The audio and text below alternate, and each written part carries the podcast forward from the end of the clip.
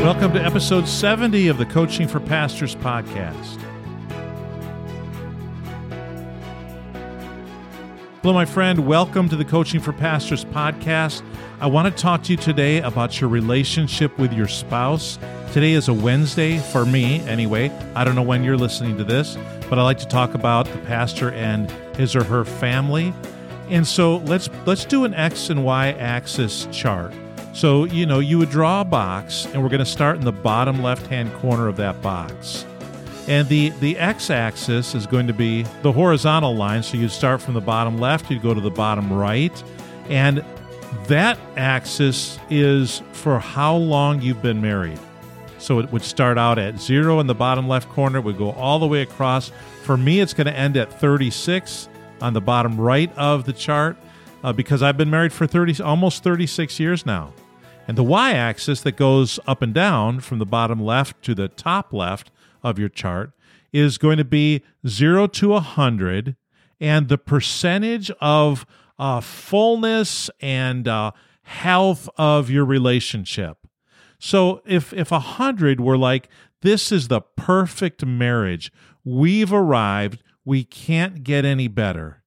And 0 would be hey, we've just started, we just got married last week, and we don't even know what we're doing, but we're having fun. And we give ourselves somewhere between zero and 10 because we're just getting started. And again, 100 is we've maxed out our relationship. It could, it cannot possibly get any better. Where would you put yourself at whatever year? Let's say you've been married 10 years. So you go across to, to the 10 and where does the dot go between zero and 100? Where would you put yourself? Are you 50% of the way there? This is very subjective, but just to get you thinking, what are you what is the health of your marriage? What is the health of your relationship? Now, here's a better question.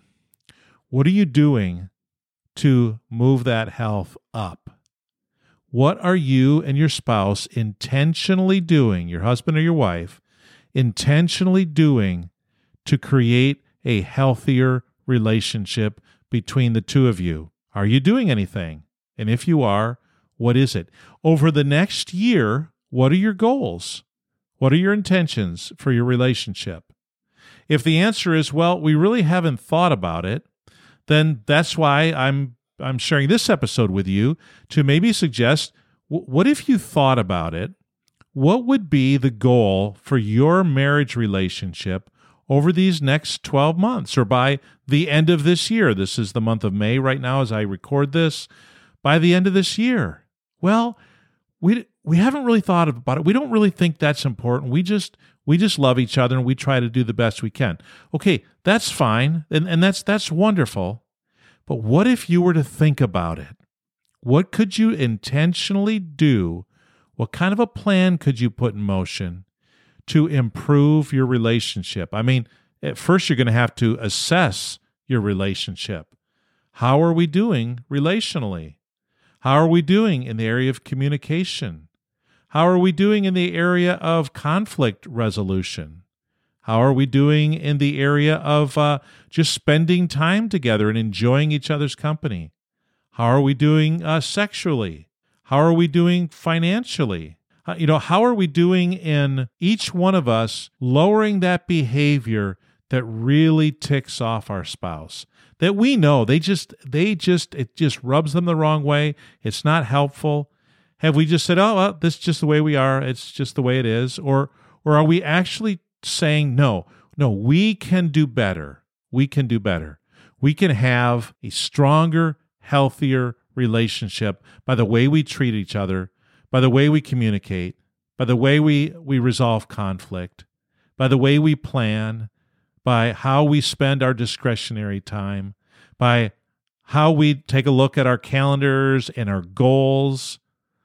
Again, our spending, our giving, our vacation time, our evenings and our weekends, our families.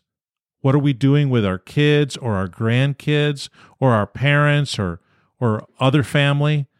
All of these are questions that we can ask ourselves when trying to determine on that graph where is the dot going to be for us? It's easy to say, oh, I've been married five years. I've been married 50 years. I've been married 65 years. I've been married 14 years. But where would you chart yourself between zero and a 100? Now, obviously, none of us is going to give ourselves a 100, right? I mean, I, I wouldn't. Maybe you could say, well, this is the best it's ever been in all areas of our relationship. That would be that'd be phenomenal. It's never been better. That's great.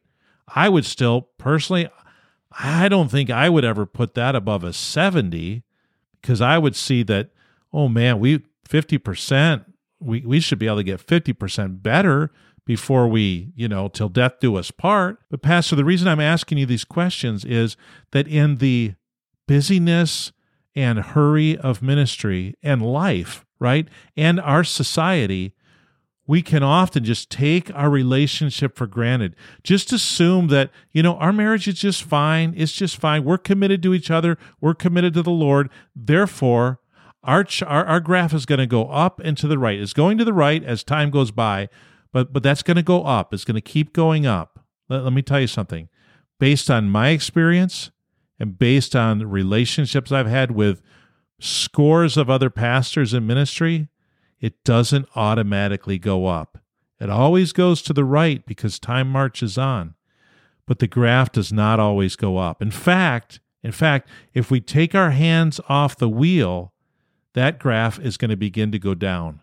We have to intentionally steer the vehicle in order for that graph to go up. If we're not working on our marriage, if we're not working on our relationship, it will go down. I mean, we can only coast for so long before the car starts to slow down, okay? And that's not very long. That's maybe a few seconds. I mean, it, it will. So I don't know how long you've been married. I don't know where you're at in your marriage. But you know what? If we as pastors and leaders aren't intentional about our relationships, how can we expect other people to be intentional? How are we going to set that example if we're just letting our relationship just coast and slide and, and drift. Just a few thoughts for you, Pastor. This hasn't been a very easy week, and uh, I, I'd like to say I'm sorry, but I'm not because you know what? As pastors, we carry the burden of leadership, and we have people that watch us, whether we like it or not. And we have followers if we're leaders that we have to lead in the right way and to the right place. So these are questions that we should ask ourselves. Tomorrow, I'm going to talk to you about perspective. What perspective? You'll have to tune in to find out. So I'll talk to you tomorrow on the Coaching for Pastors podcast.